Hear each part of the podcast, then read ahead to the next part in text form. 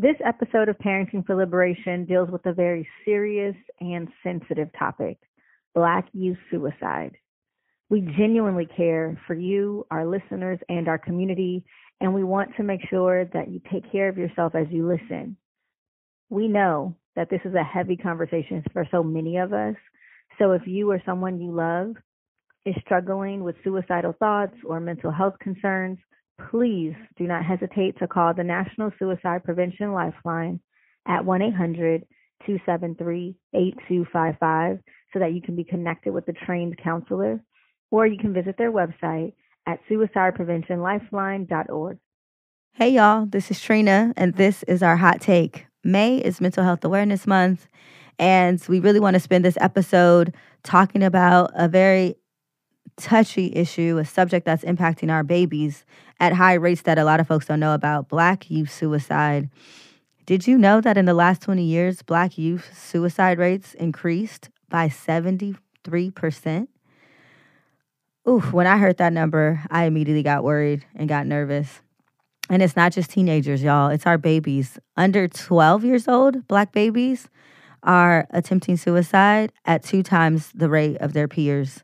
And so we got to do something about this. And we've seen these high profile, you know, celebrity deaths by suicide in the black community. And I know that the black people always be like, that's black people don't commit suicide. We don't do that. But we are, and the rates are high. And if we keep denying that we do it, we can't get in front of it and try to prevent it.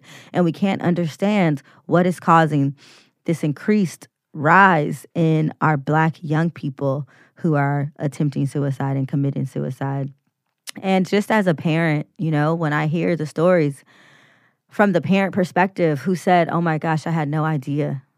I had no idea that my kid was suicidal. I had no idea. I didn't even know. And I'm like, I want to be the parent that knows. I want to know. And so when my teenager comes home from school and says shit like, How was your day? And he's like, Good. And I'm like, So how was school? Fine. Anything interesting happen? Nah, just the same. I start getting worried. Like, boy, why are you not telling me what's going on? Because I know that that's one of the signs, right? And so I feel like we have to know the signs. We have to be alert. We have to um, check in with our kids, right? And and have these conversations. Um, it's important to have these conversations. And so I taught wanted to bring on a doctor who could talk to us about what are the signs, how can we prevent it, and what's what's possibly driving these rates. And and one of the ideas is that some of this overexposure to information through social media and having access to everything on a phone right? All that information is coming in and that information is overwhelming. I remember when Philando Castile was murdered and then Alton Sterling was murdered right after him, I refused to watch the videos because I had already been traumatized too much by the deaths of black people at the hands of law enforcement, right? And I was like, in this doing this work so much, I, I refused to watch the videos. I said, I'm not to watch this trauma porn. I'm not to watch this death of black people. So I made a commitment. No idea that my teenage daughter, right, my stepdaughter, had access to it and had watched it. And so she came home one day and was asking me because she knows the work that I do. She's like, Hey, have you seen that? Oh my gosh, that's so sad. Did you see it? And I'm like, No, I refuse to see it. And I'm like, Girl, did you see it? And she's like, Yes. And I'm like, Oh my gosh. So then we process it together, right? We talk about it at the dinner table. But it was in that moment that I was like, damn, we can't protect our kids from this information. So we have to give them the tools and the skills to be able to process it, um, to be able to understand what it is and also to not have them be so worried and concerned and eh, thinking it could be them because you know honestly our kids worry about that stuff. As much as we're worried about keeping our kids safe our kids are worried. And so we want to make sure that we provide our kids the tools and the resources to process that fear and worry and that anxiety make sure that they have the help that they need. And so this episode is is for those kids who say they're fine and okay. And for those kids who see things online and experience all this trauma because our babies are witnessing and experiencing. And so it's time for us to wrap our arms around our babies, to pull them into us, and to make sure they're okay.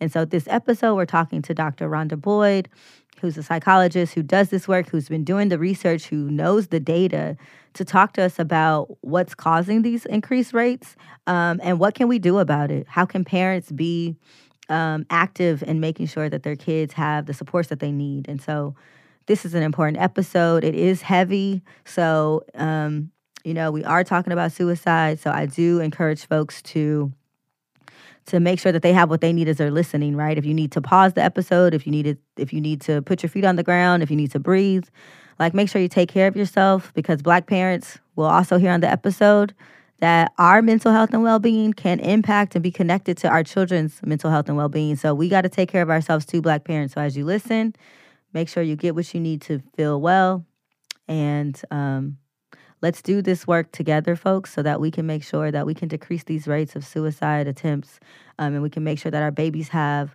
the supports that they need to thrive and to live. All right, check it out. Raising black children in the United States can be really scary. And as a black mother, I realized I was parenting from fear.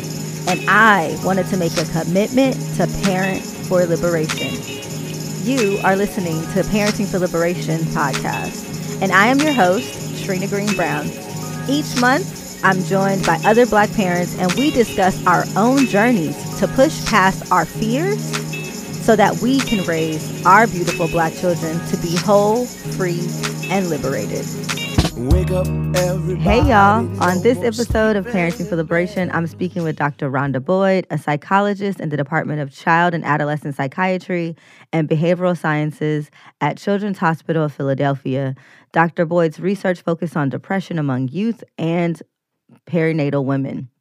She has a line of research examining maternal depression among women of color and their children and developing preventative interventions aimed at these families.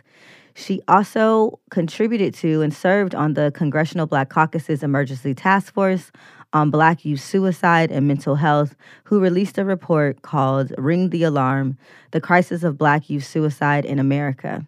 Thank you, Dr. Boyd, for joining us today. Thank you for inviting me. I'm always pleased to uh, talk about mental health. Yes, and May is Mental Health Awareness Month, so it's really timely. And also, we've just experienced and witnessed a lot of deaths by suicide um, recently in the public sector, specifically around Black young people, Black young adults. Um, and so it's important for us to have this conversation. Um, and as the report that you contributed is called, it's time to ring the alarm. It's time for us to talk about this in our community. So I appreciate you for the work that you do um, and for joining us to share some information with our parents and our audience about things that we can do as parents to raise our own awareness to try to prevent this, to get in front of this, and really um, address the issue of our youth mental health in the Black community. So, thank you. You're welcome. So, you're a researcher and a clinician, right? So, you see young people day to day and you also assess data so so you know what it looks like on paper and in real life um, and so in yes. this report ring the alarm it revealed data that the suicide rate um, among Black youth is increasing faster than any other racial group. And so, to get us started in looking at the numbers, um, please tell us what that what that report reveals. What is that data, and what's going on with our babies? That data showed in that report. We were looking at some recent data showing that Black youth suicide had increased, and particularly among there was a study that came out a few years ago that showed that for young Black children under 12, their rates of death by suicide was twice as high as white their white counterparts. And that was shocking when I saw that study a few years ago, because we tend to not think of young children killing themselves. And so it made us realize that there was more um, that we need to know. There was also a study that came out about two years ago looking at high school students. And this is a national data set looking at high school that's represented across the country. And they show that Black adolescents, um, their rate of increasing uh, suicide attempts had been increasing at a higher rate, as well as having injury from those attempts. And so we, looking at the data, decided that we need to pull together all that we know and to see what is going on. One recent um, study that came out um, looking at COVID, because I do think all some of these things we need to take into account the pandemic. Mm-hmm. That from 2019 to 2020, it um, they looked at the um, nationally um, death rates overall in our population from 2019 to 2020 death rates by suicide had decreased however for black youth 15 to 24 their rates had significantly increased so there's a lot that we need to still understand with this data Yes. Ooh, those that data and those numbers are heartbreaking to know that our babies, even the young babies under 12, are dying two times higher than their peers. Um, and yeah, I can't even imagine the impact of COVID, right? And and we're just learning these numbers, right? We just learned the numbers like right before COVID, so I can't even imagine what the numbers are looking like post COVID, considering how impactful that, how much grief we witnessed during COVID, how we're all stuck in the house and that isolation, being away from friends and peers, um, and also witnessing so much violence, right? So I can only imagine the numbers. Um, and you said we have to kind of understand this data. Are there any theories about why? Why are Black children under 12 dying at higher rates by suicide? Why are are teenagers ages 15 to 24 increasing when everyone else's suicide rates are decreasing? Why Black children? Why now? Is there data? Is there research? Or is there more research to be done to understand? there's more research to be done one of the things is recently uh, an announcement came out through the national institute of mental health just within the last month to actually look at risk and protective factors for black youth suicide risk because we don't know exactly why. There's theories. We understand that there's risk factors in general for suicide. Some of those apply to Black youth when you think about depression, anxiety, lack of family support, bullying, community violence exposure. However, we don't fully understand what is unique about why this, these rates are increasing. We know Black youth are exposed to racism, trauma more higher than other groups, early uh, childhood um, negative events. And so we need to put all of this together and really understand and really focus on Black youth. Most of the research has focused on youth in general. Um, Black youth has always been considered low risk for um, suicide. Mm. We've always been considered low risk, and then we see we find out that our numbers are actually increasing I'm curious why people assume we're low risk, especially given what you just said about the experiences of racism and bullying and the trauma, right? Um, yes. And you would think, right? Folks, folks will look back and be say, because data shows that between 1991 and 2017, that suicide attempts rose by 73% for Black youth um, and injury by attempts rose by 122% for black adolescent boys during that time, right? So that's in like the last 25 years or so. And if you look back on the last 25 years or so, you'll be like, well, black folks have had a lot of progress, right? We had our first black president, we have all these wealthy celebrities like Oprah, you know, like black folks are doing good. We've progressed, we've had the civil rights gains, right? So you wouldn't yeah. assume that at the same time that we're progressing and growing on the public front, that our babies our children, our young people are being impacted. Um, their mental health is under attack. So, if suicide um, has increased, but we've seen a lot of progress, how how do we make sense of that? How how are we how are we missing this? Is it because we're dismissing the pain? I hear a lot of folks say like, "Oh, young people now have it easier than we had back in the day." I hear I do hear people saying that, right? Like because of all of the gains, because of all of the access, because of resources you might assume black children are doing better than they than we were or than our ancestors were or our elders were our previous generations were right? Like we didn't grow up in the intense you know uh you know at times of like reconstruction or jim crow laws or with the kkk burning you know crosses right? So people might say that children nowadays have it easier but the data is showing otherwise. Are we dismissing the pain that our children are experiencing? What are they experiencing that's increasing? So I think we haven't been tapped into, as you're saying, what has gone on with our youth. Particularly, there's been a lot of discussion with, as you say, um, recent celebrities talking about mental health, also about uh, suicide. But in a sense, in our community, we've often been told to be strong, to hold things in.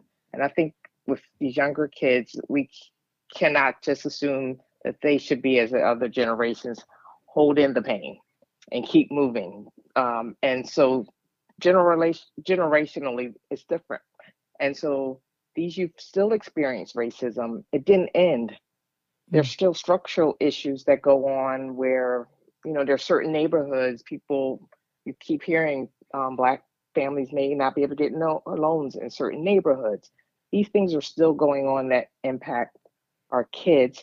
Black wealth is still there's still disparity with black wealth overall, and it actually hasn't even improved at all over these last 50 years when you look at just wealth in total compared to white um, families. So there is still significant problems.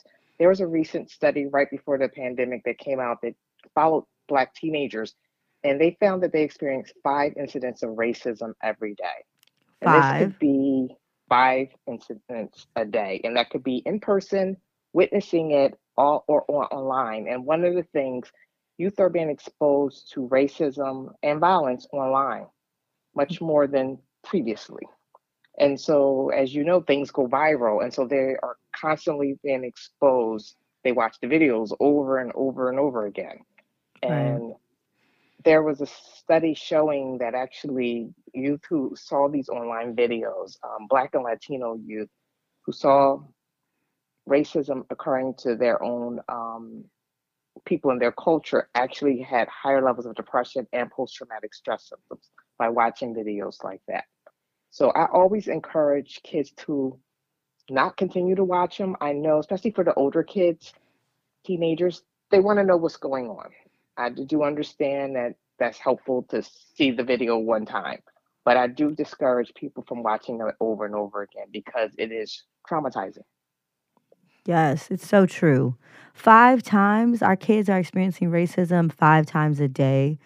And I definitely can see that that is possible. It could even be higher. As you said, it's on their phone, it's with them at school, especially in communities where kids are the onlys at school or the only black kid in their class, right? So they're experiencing that. Yes. Um, and as you said online, I, you know, that story that you said about kids watching videos over and over or witnessing things online, that definitely happened to me. Um, my stepdaughter, I chose when Philando Castillo and Alton Sterling were murdered within days of each other by law enforcement. I refused to watch the videos because I had seen too many black people being murdered. And I said, I am no longer watching them. So I made a vow to stop watching them, to not even click play. And and I didn't even think that my stepdaughter, you know, would have watched it or I would have come across her screen. And so she brought it up at the dinner table. She asked me if I had seen it. And because I wanted to be able to support her and talk to her and be there for her, I had to watch the video. And when I found out that she had watched it, I was like, oh my goodness, like our children are getting access to information. And I remember growing up, our parents would withhold information from us, right? They wouldn't tell us that so and so died or passed away. You know, they would just kind of keep it. Um, and I don't know if that was helpful or not because, you know, they didn't include us and have the conversation. So we couldn't actually speak about or talk about our feelings. So that may not be helpful as to withhold it. But as a parent, you don't necessarily want your kids to see these types of things on a regular basis because you do know that it impacts their mental health. And so um, it's true, our kids are having access. And so as parents, we have to. I don't know what we have to do. I'm going to ask you, what can we do? Um, We have to monitor what they see. You do have to look at their phones. You need to have these conversations, as you say at the dinner. I think that's wonderful. Hearing conversations at the dinner table, it's great because that's what you need to do. Talk Yeah. about it. Help them process it. They are not going to be able to avoid it, um, these videos at all. But they don't have to keep watching it, and you have to help them process what's going on because it's large. It's larger issues about their own safety could right. something happen to, you know, their father, their uncle, their brother? Kids are worrying about these things. And so you have to have these conversations to help them process how to handle um, we call them kind of racial socialization strategies, what to do in these racial situations and how to understand them for yourself and be okay. Yeah. It's so important to have these conversations with our babies and to process these things. And I think, unfortunately, for some parents, some adults, right, who may have grown up in a generation before where it was like, we don't talk about these things. So we just suck it up. We just stay strong. We just, you know, hold it together. Um, they don't that that generation may not have the skills or the tools to process it with their children because they have never processed those things with themselves. And it makes me think about your research um, about the connections between maternal depression and um, children's behaviors. Do you want to speak to the intergenerational piece around this? Like us as parents having to do the work first, right? That's why at Parenting for Liberation, we do a lot of healing justice work for parents and provide, you know, we've provided support for folks to get access to mental health experts, um, to have resources to healers, because I do know that we have to do our work first as parents. So, do you want to speak to some of the research that you do that shows the interconnections between parent or um, maternal eh, mental health? Yes. So, there, as you mentioned, there's an intergenerational impact. So, I'm seeing maternal depression, but also fathers Mm. when there's a family history of depression, anxiety, other mental health issues, those things impact children. And that could be, there's a genetic component to it, but there's also a family environment, a parenting. It does impact your parenting. So when a parent, mother or father, has depression, they may not have the capacity to fully parent to their best ability. They may um, be more irritable with their kid. They may have trouble disciplining. They may be angry. They may withdraw. And so, kids, it impacts the parent child relationship, which then can impact how kids function. They are higher risk for depression, anxiety. And also, um, we looked at, um, you were about to say something? No, ma'am. Okay, sorry. Um, we were um, we looked at in a study of um, family history of suicide so ideation behaviors and we found that if there's a family history that kids were more likely to also endorse suicide or ideation behavior so suicide can also um, have a familial component an intergenerational component so parents do have to work on themselves to be better because it's hard. Uh, many times I've talked to parents and they talked about the difficulty it is to sometimes even get out of bed to parent. And then if they have a child with mental health problems, it's overwhelming. And then many times parents focus on their kids and do what's best for them and they neglect themselves. And so they're not taking care of their physical or mental health for their kids, but they have to be at their best so that they can show their children and parent better. Mm-hmm. Yeah, that's so important. We often talk about at Parenting for Liberation the importance of self care. We have a program that's running right now um, called Put Your Own Mask On. Um, and it's it alludes to when you get on an airplane how it tells you to put your own mask on first before you put it on small children and elders. Um, and a lot of parents are like, I could never put the mask on myself first. I definitely have to put it on my child first. Like, what kind of parent would put themselves before their children? And there's a reason why they say that because we need to be able to be alive and well and healthy in order to take care of our children. Um, and so, similarly, in the mental health, we have to make sure that we are good. We have to do the work. We have to seek help. We have to seek therapy. Um, we have to seek counseling we can't just, you know, black people, we can't just pray about it and pray that it goes away. You know, we have to do the work. And um, I'm curious from your perspective as someone who has seen young people come into your clinic um, and witnessing what what are some of the warning signs? How can parents even identify um, if their children are experiencing this? And I and I'll say for me, right, I have a, a teenager um, and teenage life is where they come home and you say, How was school? And they say, Good. And you say, How was your day? And they say, Fine. Um, and then they just want to go to their room and talk to their friends, or they want to like kind of be on their own. It's it's the age where they individuate, right? And separate from the parent and go try to do their own thing. So what do you think parents could do in those instances? So as you mentioned, it is normal for teenagers to separate from their families, spend more time with their peers, be alone more. So we, you know, normal things you expect. What you know as a parent, I always say parents, they live with their children, they know them best. And so if you notice an ex- extreme change that they they are sadder, more. They don't seem interested in things. They used to do activities that now they don't do anymore, that they seem really anxious. You can notice more maybe physical symptoms, headaches, stomach aches. Something seems off. If they ever say they want to die, please take them seriously. Anything, sometimes maybe it's in the middle of an argument, maybe it's something they want. Sometimes pe- parents may think that their kid is just saying that, but I do think any instance you should take it seriously. Um, there's other things that go on. Sometimes kids, um, they may start using substances more, alcohol, drugs, become aggressive. Those kind of things you want to see what is happening more. And even if your child doesn't want to talk to you that day, I keep trying to figure out what's going on. And you can check. Sometimes there's this belief that's if you ask a kid, are you thinking about dying? Are you thinking about killing yourself? That that will make them do it. That's a myth. That is not true. There's no evidence. So you can be frank and just ask your child, are they having these thoughts? It is something to be aware of. And also, you mentioned before about celebrity uh, deaths and sometimes things in the media. If your child has been exposed to someone dying by suicide, either someone in their school, neighborhood, or media, it could be someone that they follow on social media, YouTuber, I would actually make sure you have those conversations because there's something called suicide contagion.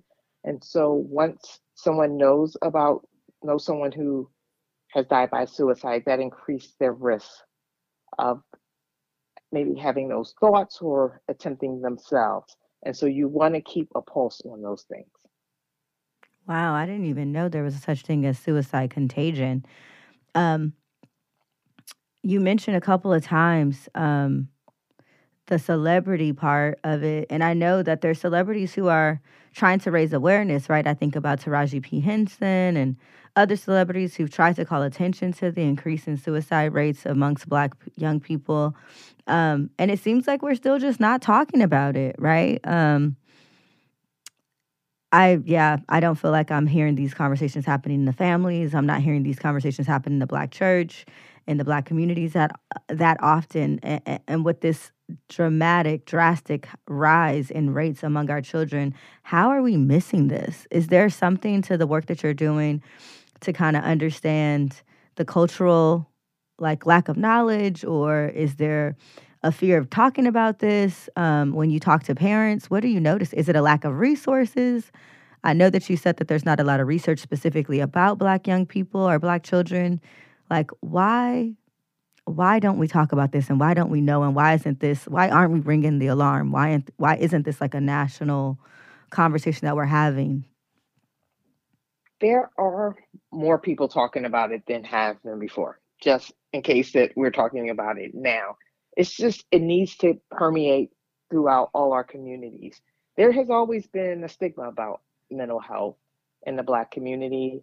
I think it's less than it used to be, but we still need to kind of make it an everyday conversation about these issues there's a belief, as you say sometimes, of, oh, it's not as bad as before.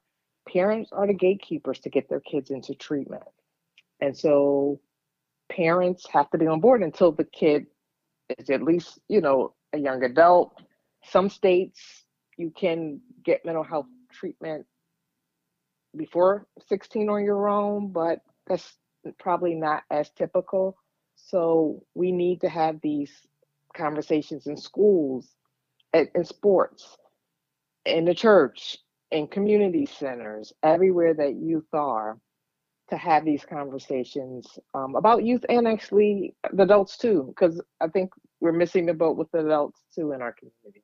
Mm, for sure. And we talked about the intergenerational piece of it. So we need to be uh, dealing and addressing our adults as well as our young people.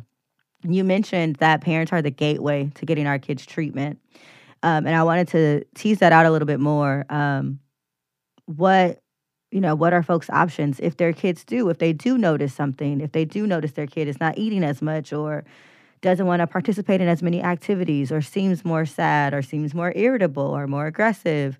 Um, if a parent notices these signs, you know, what what can we do? There are multiple things. First, you could go to um, primary care doctor. There actually been a lot more resources um, put aside about um, in primary care. The, your primary care doctor may have some resources. They may actually have them in the center. Uh, many places are actually now trying to integrate behavioral health with primary care. And so there may be resources with your primary care. You can also look uh, on your insurance card and see sort of who is available for mental health treatment. If you want to go specifically to mental health, sometimes schools also have resources. And there's a couple bills that hopefully will one day be passed. One that's focusing on actually increasing mental health services in schools. And some schools have school counselors, school psychologists, and those being embedded in these systems like primary care in the school are more natural and these are places where kids go anyway and that takes away some of the stigma hmm You know, you brought up schools a couple of times. In our last episode, we discussed the role of school and education. Um, particularly last episode, we were talking about for children who are neurodivergent. Um, and we discussed this video um, where a child who's neurodivergent, who's on, who's autistic, was being bullied, and the staff didn't do anything to to help or to step in. and we talked about the lack of protection for black children and the ways that schools handle our children, right? Like they might see issues as bad behavior that leads to school pushout or suspension rates. And we know that black children um, and youth are suspended at higher rates, are expelled at higher rates than their peers. And so I'm curious if schools are actually equipped um, and what can schools do better? Because I know that they label a lot of the behavior as, you know, just you know, discipline issues or behavioral issues without actually looking at our children as whole and seeing that there might be something wrong. Um, so, how can schools better support our children, and what do they need um, to be equipped with to help address the needs of our children? They they need more mental health providers in the schools, but I, I do agree. I think more than in schools, that overall in mental health settings and other settings, that Black youth may be mislabeled more that we are missing depression uh, is viewed as more aggressive behavior. And so I do think kids who are maybe have trauma and depression in the school system may be labeled as an externalizing, you know, bad kid and pushed into behavioral problem instead of actually addressing their mental health. And so we need to educate providers about what things look like for Black children. And also, we need more diverse workforce. So, only about 4% of psychologists are Black. And I think it's pretty low for other providers, social workers. And so, we do need to increase the workforce. And so that we can address the diverse needs of our youth. Wow, only 4%? And is that the workforce that actually supports black children? Because I know that there's only certain experts who like work with young people or with children, you know? So that's just in general. So those people may not even focus on kids. They may actually not even see patients. Right. So, wow. Kids, they may be teachers. So that is things there there is a huge issue with sort of increasing the diversity of the workforce and particularly increasing people who could see children and adolescents because that's a specialized special a specialty. Yeah and i mean honest i have looked i'm like i'm trying to find a black person that works with kids you know and people reach out to us and ask so um, you know, if folks are interested in getting into that career, we definitely need more diversity. We need more of our people in there. We need folks who can see our babies, see black children, see black families, and not mislabel us as just bad and wrong and actually see that there's pain and hurt and, and trauma that needs to be healed, that there's a lot of healing that's needed. Um, thinking about, I just said that could be a career. I was thinking about the teenage kind of age bracket, right? I think we said ages 15 to about 24 increased um, suicide rates. Um, I believe it's uh let's see between 2013 and 2019 the suicide rate for ages 15 to 24 increased for black males it increased by 47% and for black female youth it increased by 59% right and I think about the teenage time as like when we put all this pressure, right? I have a I have a 13 year old and I have um, an 18 year old stepdaughter, right? And one's off to college, one's entering high school, right? And these are like such important years, we say. You know, we're like, we put a lot of pressure. They got to plan for their future. Um, they have to think about what careers they want and what college they want to go to. And there's just like all this added pressure. Um, and I wonder if that added pressure, you know, it's it's happening for all kids. But I know that in the black community, we tell our kids, unfortunately, we tell them that they have to work twice as hard. Um, we have to tell them that they have to be twice as good as their peers. And that's just the added pressure on top of the other experiences they're having as just being adolescents. So, do you think that we're putting too much pressure on our kids and that's adding to the stress? Um, what what can parents do instead of putting this pressure on our kids at this time when they are more vulnerable? I do agree. Kids are under a lot of stress, and it does seem that maybe it's generational. Like all the kids are stressed about school and the workload. And I think in particular within within the black community, there's stresses about parents are particularly worried about keeping their kids safe, making sure they be successful because we know how things can go wrong um, very easily. And um, and but those pressures, and particularly for certain kids, like certain kids may need a little direction in that way, but some kids are worriers or they tend to become overwhelmed and those are definitely not the kids that we need to over to give more pressure about those things. Because when you think about it you know from adult perspective there's multiple pathways that you can go to be successful. There's not one. And so we really don't tell kids that as much. It make it seem i've had seventh graders and this has happened multiple times are given message and could be parents or even teachers schools telling them that seventh grade is so, so important that that would determine their rest of their life. And that is not true. So a seventh grader told me that they don't get good grades, that means they won't get into a good high school, mean they won't get into a good college, and that means they'll be homeless. That is not how it works. And so there are these pressures put on kids, these messages that I think as adults we do need to step back um, and think that there's multiple ways um, that kids can be successful and be who they want to be. Wow, that sounds so familiar. Um, I've heard that before. Mm-hmm. And it is a common thing, right? Like, oh, this year is the most important year of your life. This year, if your grades are bad, this year your your whole life is over basically because you don't get into this school, then you don't get into there, then you don't get a job, and then wow, you end up homeless. It's traumatizing because kids really believe that is why people end up homeless and there's so much more right like there's so much yes. more that's at play right we talk about gentrification we talk about houselessness right like if we do a systemic analysis so parents listening to the Parenting for Liberation podcast know that that is not how people end up homeless um, and know that there's all these systems at play that are already creating barriers for our children.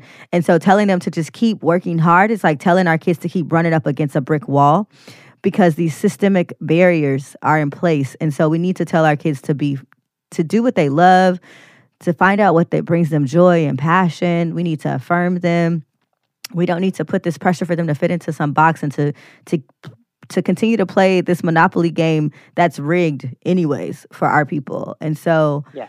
i do know that that pressure is heavy. I remember it. Um, and sometimes we put it on ourselves to be honest. Like sometimes it's not parents. I remember as a teenager i just had this like i i wanted to see that same track that that seventh grader that you talked to.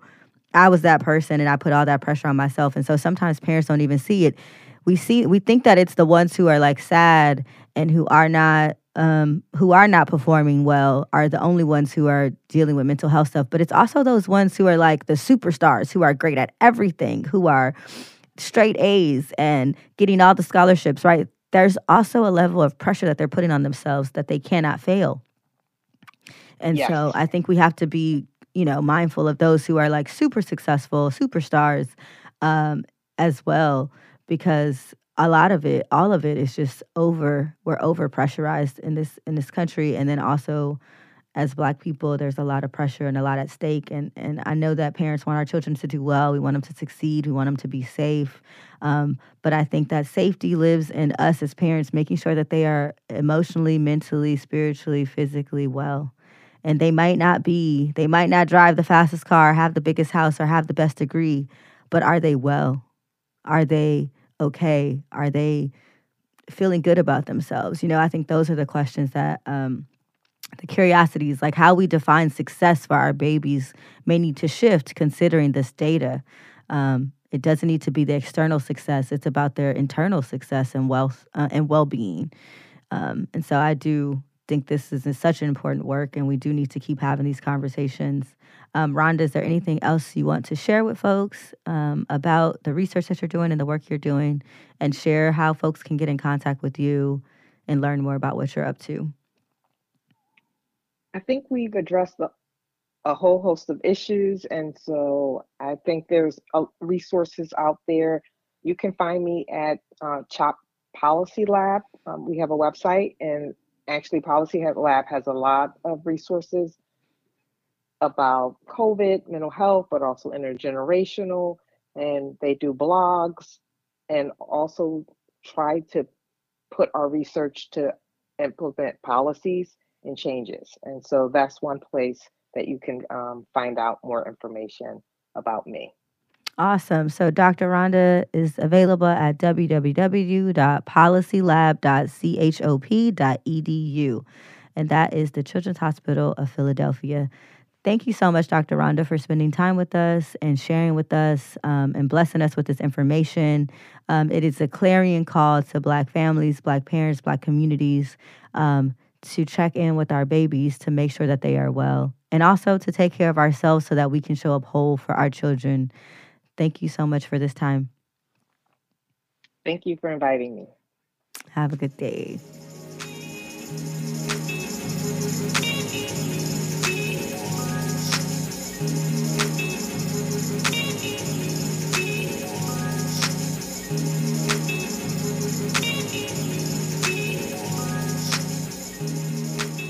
Thank you for listening to this very important topic.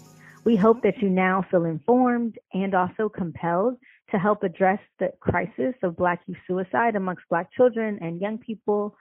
So, if you or someone you know is struggling with mental health concerns or suicidal thoughts, please, I encourage you to call the National Suicide Prevention Lifeline at 1 800 273 8255 to connect with a live trained counselor or you can visit their website at suicidepreventionlifeline.org.